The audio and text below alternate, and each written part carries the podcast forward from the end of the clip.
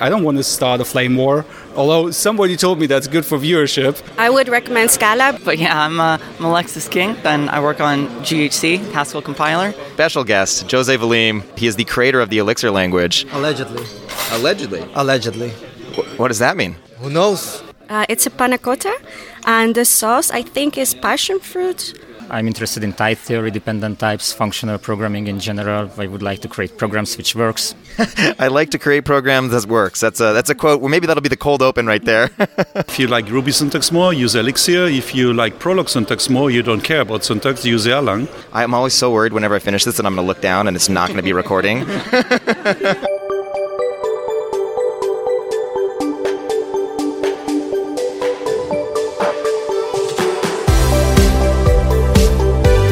Welcome to ADSP the podcast, episode 133, recorded on June 6, 2023. My name is Conor, and on today's episode, we interview attendees and speakers from the Lambda Days 2023 conference that took place on June 5th to June 6th in Krakow, Poland.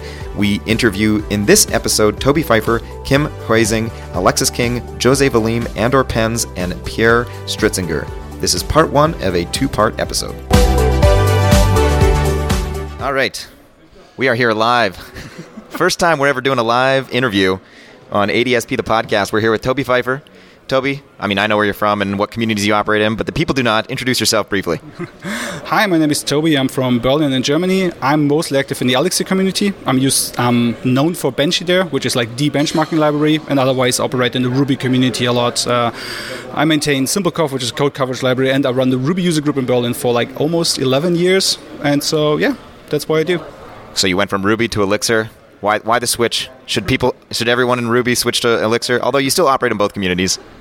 It's a great question. Um, not everybody should switch, but like I personally, Ruby is a lot of like very fancy stuff, very fancy meta programming, very fan, very many things that go haywire, and especially let's say I don't want to start a flame war. Although somebody told me that's good for viewership. Yeah, start start a flame war if you want. Go for it.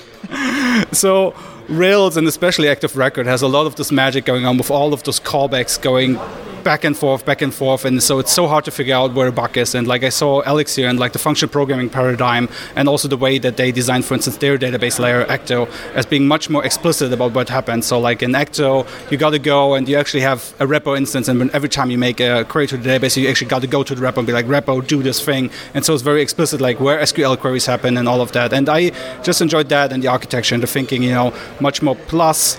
Ruby is still not great at you know parallel programming. Like Ruby has now guilds and whatnot, but like you know it's the year of like 20, 2023, right? And you know Elixir and Erlang, like the Actor model is just so great, and I always wanted to work with the Actor model. And like Elixir gave me that nice way into it. That's not as hardcore as Erlang. It's like a little bit of Ruby, a little bit of like the Ruby abstractions, let's say, but I can still use the full power uh, of the Beam VM, which I'm very happy about. I just realized too, Jose Valim is standing like three feet behind you. we'll, we'll talk to Jose in a sec. So we're, we're here at Lambda Days 2023. It's a functional programming conference. First time I've been here, but uh, I talked to you. It sounds like you you're a speaker this year. It sounds like you've spoken in the past. How many times have you been to Lambda Days before?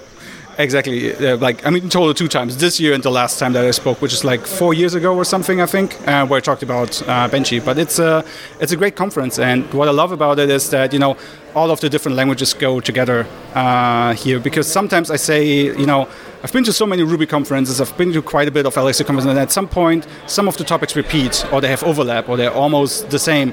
But then it's so cool for me to go watch like a Haskell talk, or go watch a Clojure talk, and see like how does this community think? What are they thinking about? How do they operate? So, for instance, one thing that I've also heard you say yesterday is that you know from the Clojure community, I learned to focus on data. You know, it's all about data, and that changed the way I think about programming. And so I love going out there and like taking bits and pieces sort of like from other communities to change the way that I think about programming. Yeah, absolutely. And you just finished giving, literally 10 minutes ago, uh, your talk that you just presented. Tell us the title. I was there. It was fantastic. But, uh, you know, this is a podcast, so folks, folks aren't going to be listening to it during this podcast, but we'll leave a link when it goes online. What can people expect from the talk you just gave? Thank you very much. So the talk is titled "Stories in Open Source," and it goes basically goes through my story in open source, like how I started out in open source and was very frustrating, and it talks about why was it frustrating, what was bad, and then how I finally got into open source, what worked for me, and sort of like all the benefits I took from that, but also what I learned about like open source project management or like also just in general working with people and tries to tell the story and give people a good piece of knowledge and advice so that they can either sort of like maintain their open source projects better, contribute to open source projects, or like essentially also whatever other, other sort of like volunteer work they do, just have a better time doing it. Yeah, it was awesome talk. Can definitely recommend. I mean, there's so many highlights. You know, you really talk about personal stuff, and it's uh, it's a different kind of talk. One of my favorite points that you made though is that uh, you know people mistake your sort of expertise in the, the Beam, which is the VM that, for those that don't know, that uh, you know languages like Elixir and Erlang run on. Uh, they figured, oh, like you must have been an expert before you started building Benchee. Anyways, I'll let you finish the rest because that was one of my favorite parts. It's like that's a great learning lesson for folks that are, you know, want to get to that level but think, oh, it's you know, I'm not an expert.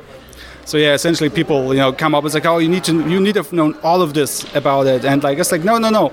The uh, relationship is inverse.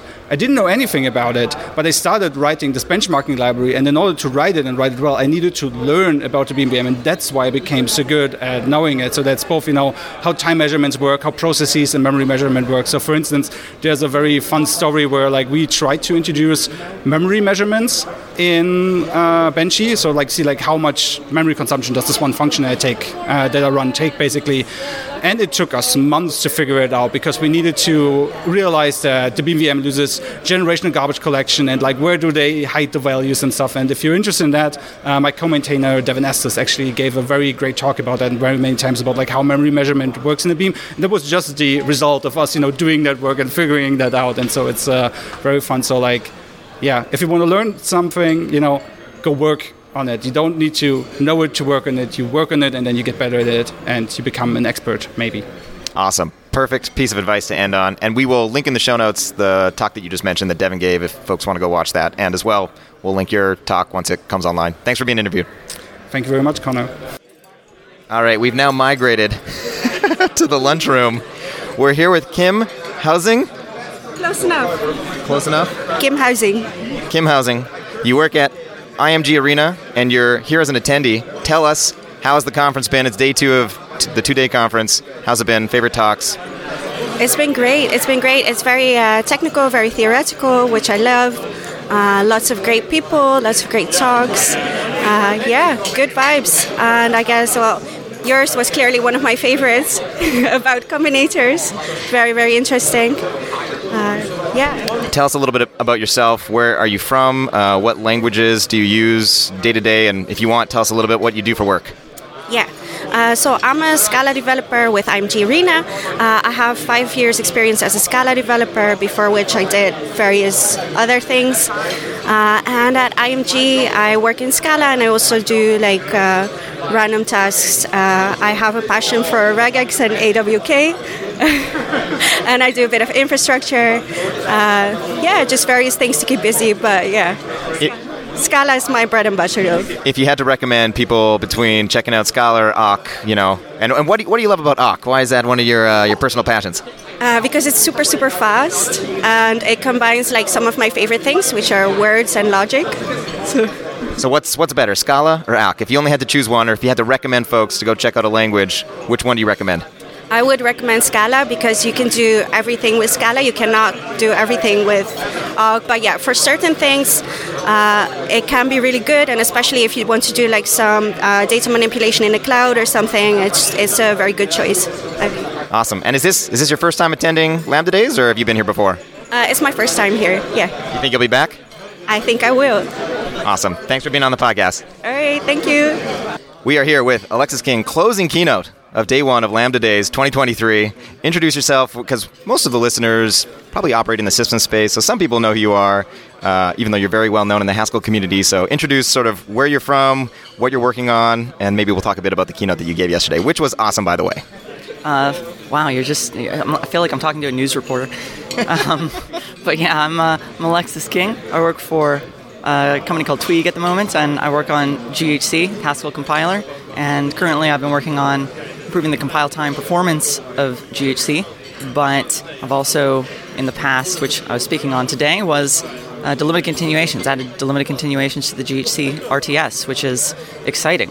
Um, of course, it probably doesn't mean very much to most people because delimited continuations are a mystery to most people, but that's the whole reason I gave this talk. So if you're interested, you can watch the talk.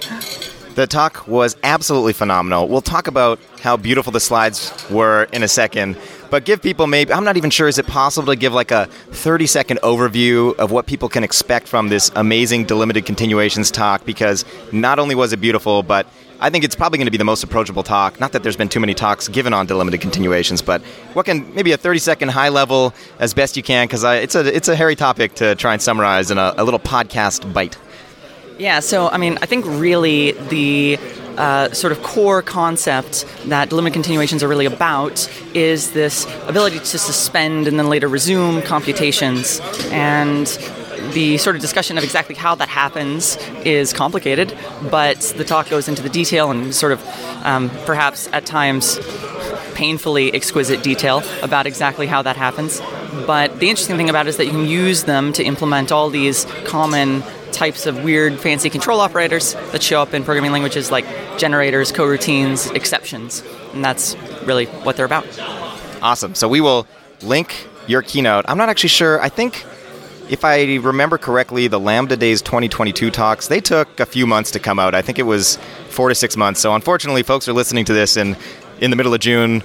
Um, actually, I will be giving the talk again in about a week at ZuriHac. And I think the ZuriHac talks, they, they normally get get them up pretty quickly, so maybe you can link that one. Okay, awesome. Also, too, I didn't know ZuriHac. That's Z, or Z, depending on what country you're in. U R I, so like the first four letters of Zurich, and then Hac, H A C. I didn't even know this existed, and I'm a pretty prolific talk watcher.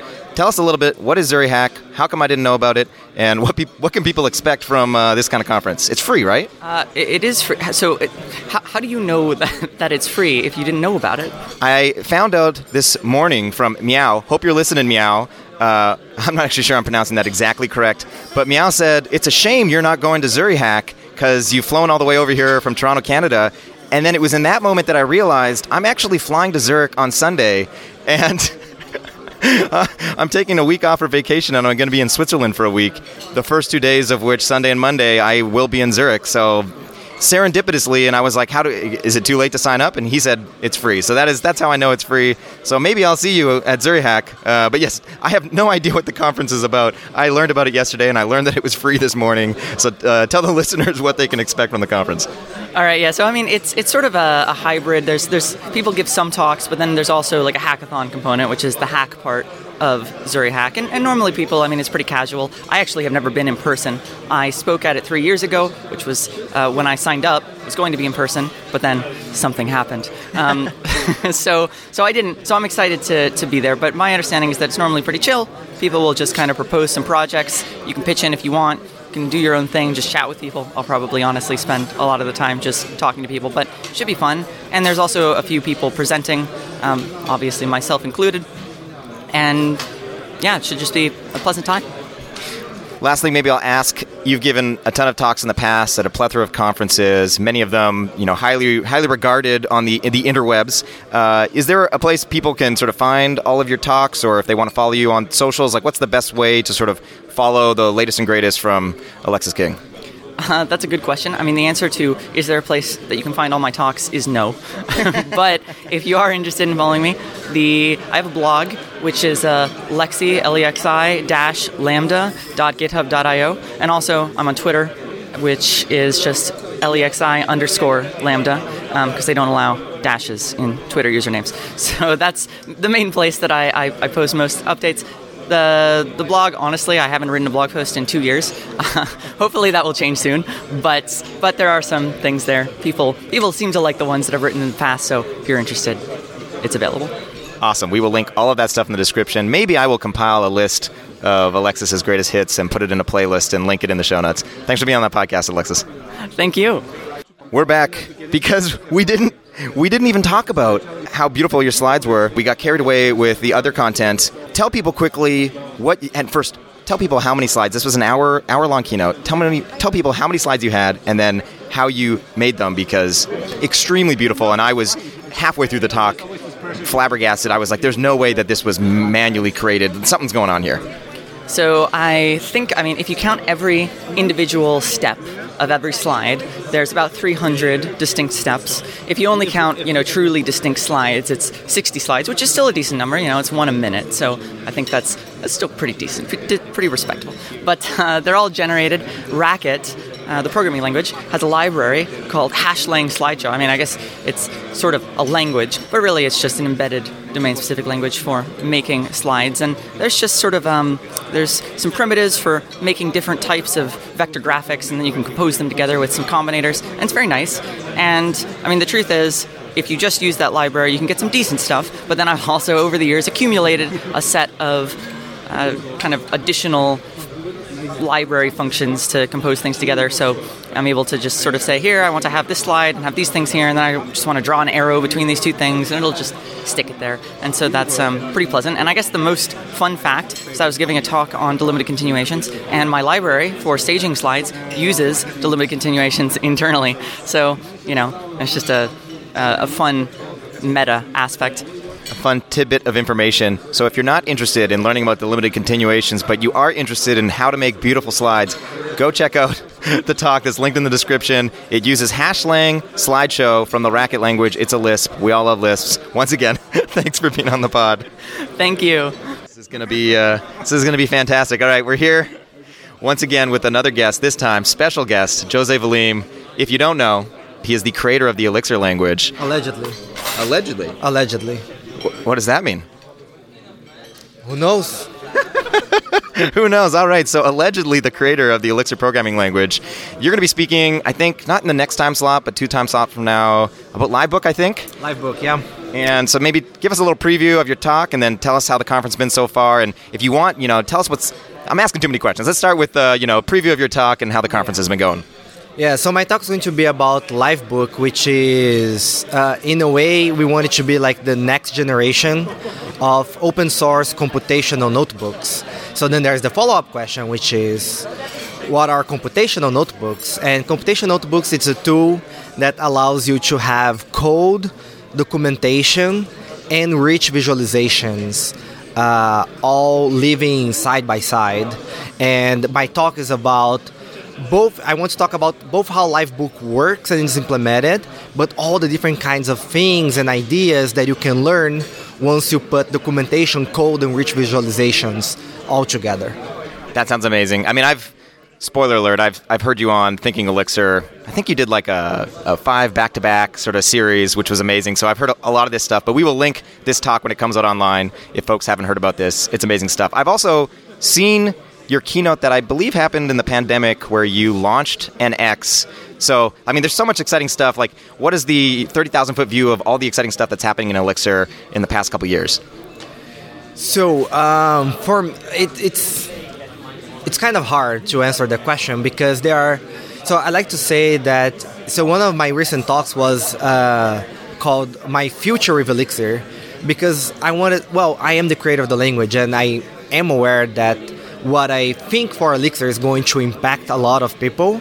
But I also want everybody in the community, everybody in the community, they also have their relation with the language and what is their future and what they expect.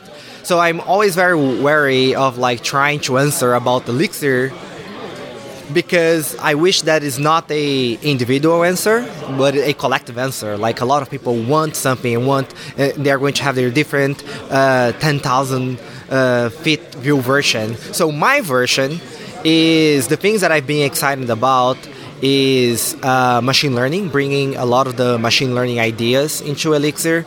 Uh, so uh, today, that's one of the things that I'm going to show in my talk, like how quickly you can have like speech to text uh, machine learning model running Livebook with Elixir, and then you can get that, bring it to a web application, and deploy to production.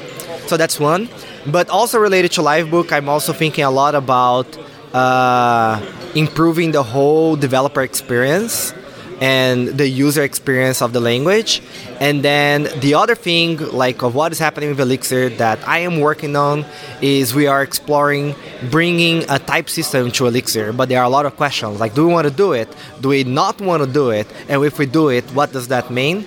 But that's kind of like a summary of everything that is happening and from my point of view and my the point of view of what I'm excited about. But if you ask somebody else, they're going to have like their own things that are excited about Phoenix or Membrane uh, happening in the Elixir community. Awesome. I will link all of the things plus the talk that you mentioned. It was the future of Elixir in the show notes if folks want to go watch it. I know this isn't your first Lambda Days. How many times have you been before, and, and what makes uh, this year special? Yeah, I actually I'm not sure how many times I have been here because I uh, so the event is in Krakow, and I live super close to Krakow, like uh, 20 minutes by train. So, um, so I think I was here in the. I may be like the most frequent speaker, but citation needed. Uh, we did not check that yet because I'm super close, and then I sometimes they invite me, sometimes I invite myself. I like, hey, I have this idea, can I come and present? And uh, when for some reason I had nothing to speak about, uh, they would invite me to come and attend and just hang out, which is super cool. So, so yeah, and and uh, I'm really happy that uh, it's like the 10 years of Lambda Days, and it's really interesting because it's also like last year was also 10 years of Elixir, so it's all like so close to each other and like. Uh, um, you know, related and about the same age in, in certain ways.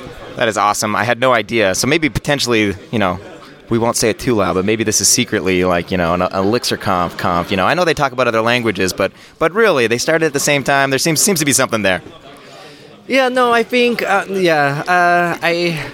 I I think I don't think Elixir is the majority being repre- represented here, but I think that's great, and it's one of the reasons why I'm frequently speaking here and I try to come every year. Is exactly because it's a diverse hub. So we're talking to Barbara later. We will ask Barbara what the fav- she's one of the organizers or the organizer of the conference. We'll ask her what, what her favorite lang is, and I'll be surprised if she doesn't say Elixir. So we'll we'll see what she says. Uh, last thing, if people want to follow you or the Elixir language, what's the, the best place or best spot to go to, to to to check out, sort of follow you and follow the language?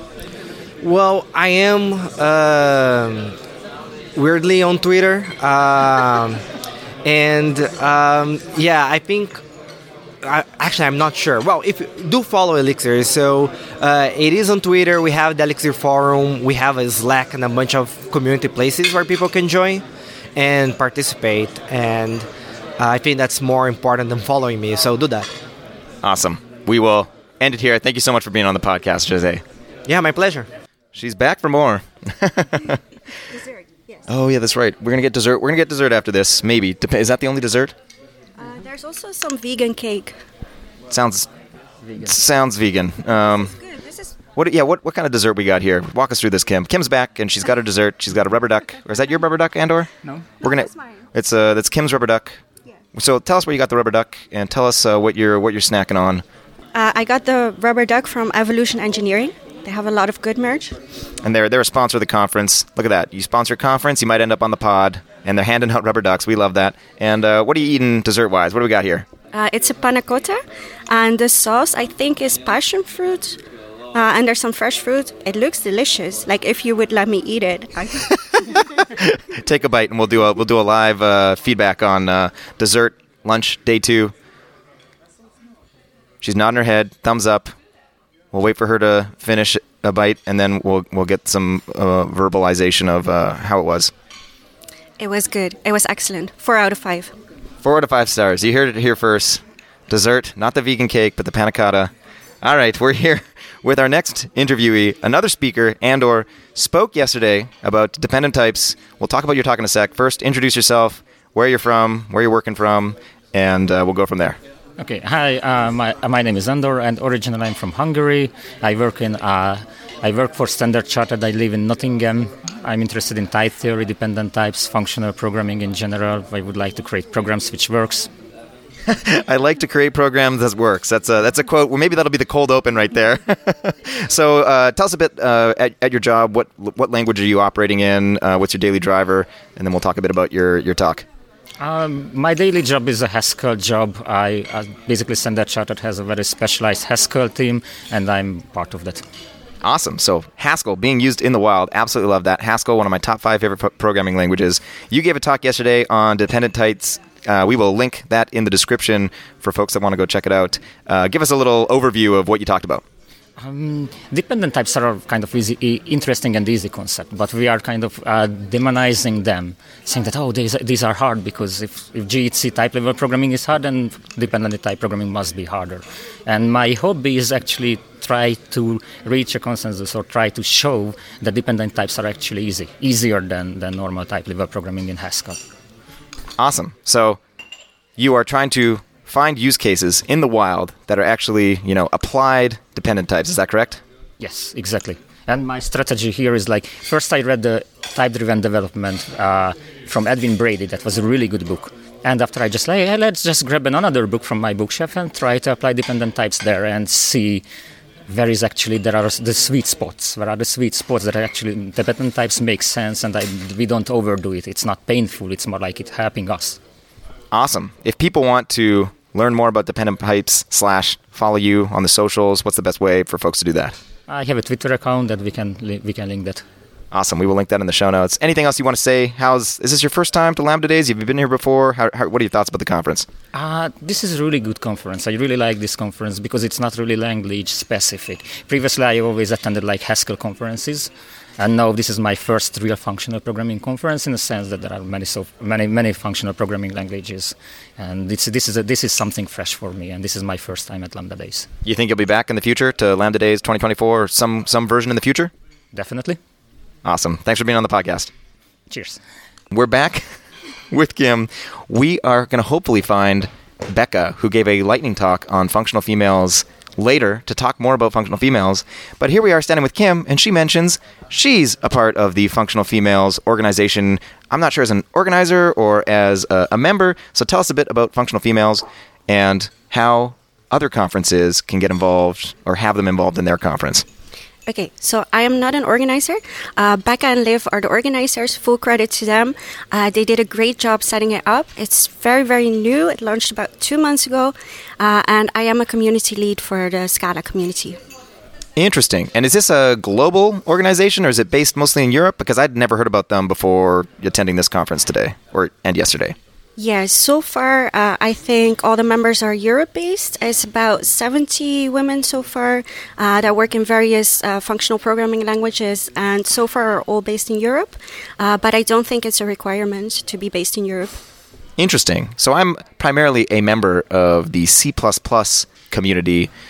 Would functional females be interested in entering C++? Because we got we got some functional stuff, or are you guys trying to stick to like the Lambda days, you know, ZuriHac? I don't know all the functional conferences. Uh, what's what's the main sort of uh, vision of, of functional females? Uh, yeah, as far as I know, we're not really uh, into C++. uh, we have a yeah, Scala is the largest group so far, so we're uh, very focused on Scala events. Uh, also Elixir and Rust, um, and yeah, just functional uh, conferences like this one. Wait, you guys are interested in Rust, but not C++? What what's going on? What's going on here? Talk to Becca and Liv. we will fi- we will find Becca and Liv, and we will get to the bottom of this, folks. All right, thanks, Kim, for being on the pod for the third time. Enjoy the rest of your dessert. Thank you so much. I just keep coming back for more. All right, we're here. We're back. We're interviewing Lambda Days 2023, day two. We're here with Pierre.